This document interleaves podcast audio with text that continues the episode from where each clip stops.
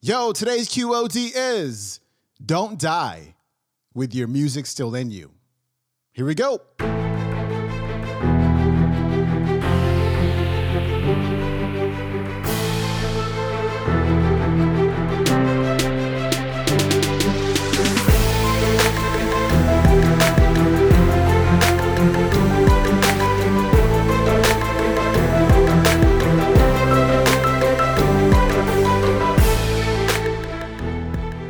Back to the Quote of the Day Show. I'm your host, Sean Croxton of SeanCroxton.com. It's Throwback Thursday, and we are turning back that clock to episode number 120 with Dr. Wayne Dyer. And let me tell you, friends, this is my favorite clip of all time. I'm just going to let the clip speak for itself. Here's Dr. Wayne. These great people, these what I think of as geniuses, had certain qualities these self actualizing people that Maslow referred to and that I have chosen to highlight here in this program. One of the people that I highlighted in Wisdom of the Ages is Michelangelo.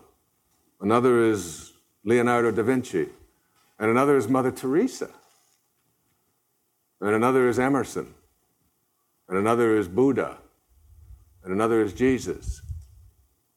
And another is Omar Khayyam, a tent maker they all had various ways of doing and expressing who they were and what they wanted to say. They lived in different times, some in what we call ancient times, some in Middle Ages times, some in the Renaissance period, some in the Victorian period, some in contemporary America and the Western world. But all of them had within them this genius. And they weren't afraid to say it, to acknowledge it. And one of the things I'm very fond of saying to audiences is that not one of these people that you'll hear highlighted here in this program, not one of them died with their music still in them. And don't you. Don't you. Don't you get to the place at the end of your life where you're lying there like Ivan Ilyich and you ask the question that terrifies me when I think about it what if my whole life has been wrong? Khalil Gibran said, When you are born, your work is placed in your heart. There is music in you. That music may be in the form of artwork, it may be in the form of putting together a golf course, it may be figuring out a way to raise children in daycare centers. It might be to invent a chip for a computer. It might be to raise horses in Montana or to become a horse whisperer. Whatever it is, you have a connection to it. And the wisdom of the ages or the wisdom of the sages is such that whatever it is that you consider to be your music, you've got to let it play. Don't die with your music still in you. No matter what anyone around you says, no matter what the culture might tell you, Maslow's teachings for me that day back in the 1960s said and reaffirmed something I knew. Put the emphasis and the attention of your life on what it is that you can do rather than on what you can't do. Stop giving energy to the things you don't believe in. Stop giving energy to the things that have always not worked for you. Stop giving energy to what other people tell you your life ought to be. And put your energy and your attention on what it is that you want and you'll hear me talking more about that a little bit later in this program.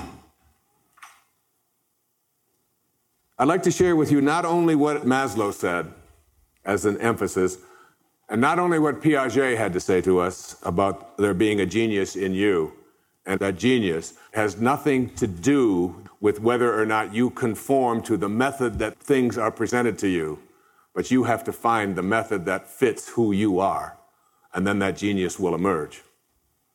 But I'd like to share a quality of these people that seems to run through each and every one of them.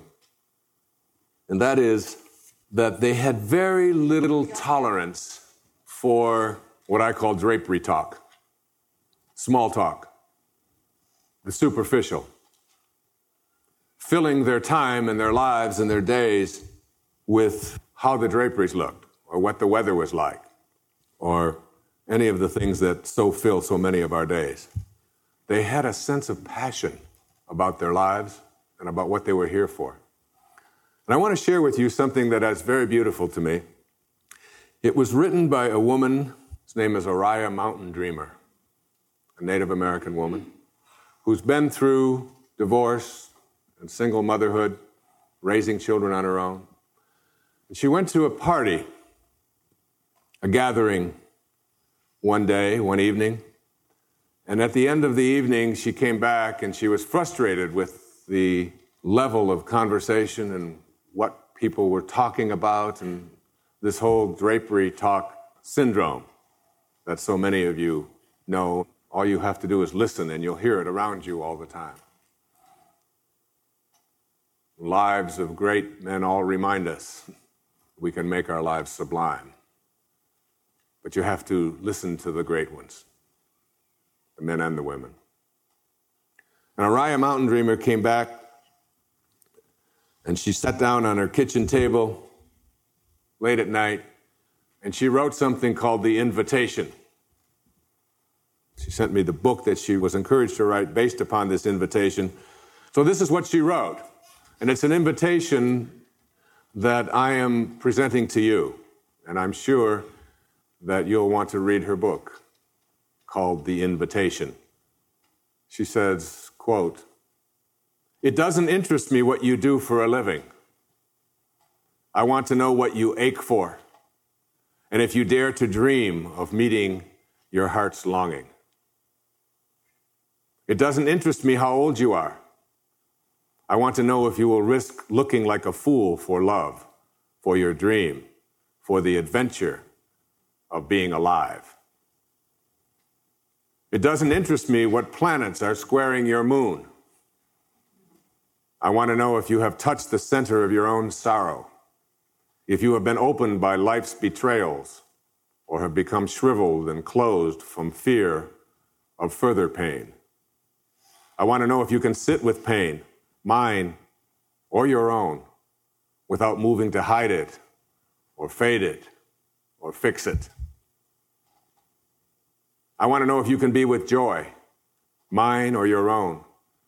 If you can dance with wildness and let the ecstasy fill you to the tips of your fingers and toes without cautioning us to be careful, to be realistic, to remember the limitations of being human.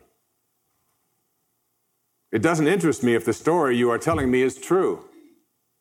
I want to know if you can disappoint another to be true to yourself if you can bear the accusation of betrayal and not betray your own soul, if you can be faithless and therefore trustworthy.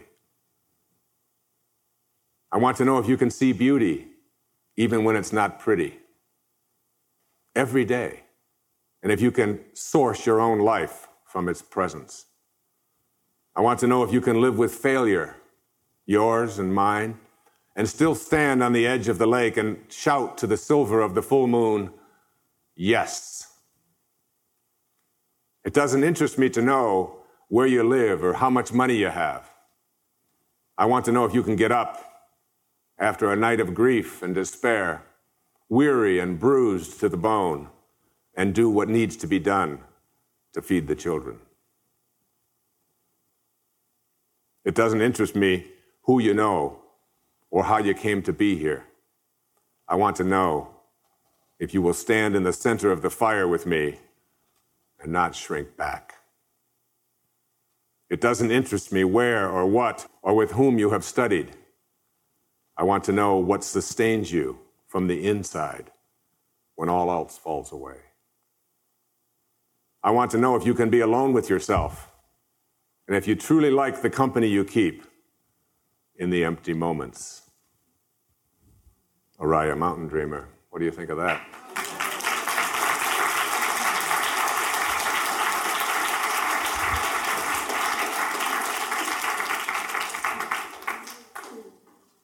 When my students ask me, What do I have to learn from the people who lived before me? From these great sages, these poets, philosophers, statesmen, artists, and people who refused to die with their music still in them. That they had not only something very profound to offer us based upon what they wrote or expressed in, in their work, but in the lives that they led. They shared a vision. And I think that vision is expressed in the words of the invitation. They were people who were willing to tell you what sustained them from the inside when all else falls away. And were willing to take and suffer, as Shakespeare said, the slings and arrows of outrageous fortune. You know, the words that are most quoted by Shakespeare are from Hamlet's to be or not to be, that is the question. And the reason that they're so quoted is because they are the fundamental question we can ask ourselves in our lives to be or not to be. That really is the question. The line that follows it, I think, is even more significant. Whether 'tis nobler in the minds of men to suffer the slings and arrows of outrageous fortune, or to take arms against a sea of troubles, and thus, by opposing, end them. You know, do we want to suffer or end them? Do you want to be or not to be? All right, that was Dr. Wayne Dyer on a Throwback Thursday. His website is waynesdyer.com. Today's clip comes from an audio program you can find at nightingale.com as well as audible.com. It is called Applying the Wisdom of the Ages, and I highly recommend his book called The Wisdom of the Ages, available in the QOD bookstore at QODbooks.com. That is it for me. I'm going to see you tomorrow for a Finance Friday with T. Harv Eker. Have a great day. I'm out. Peace. Peace.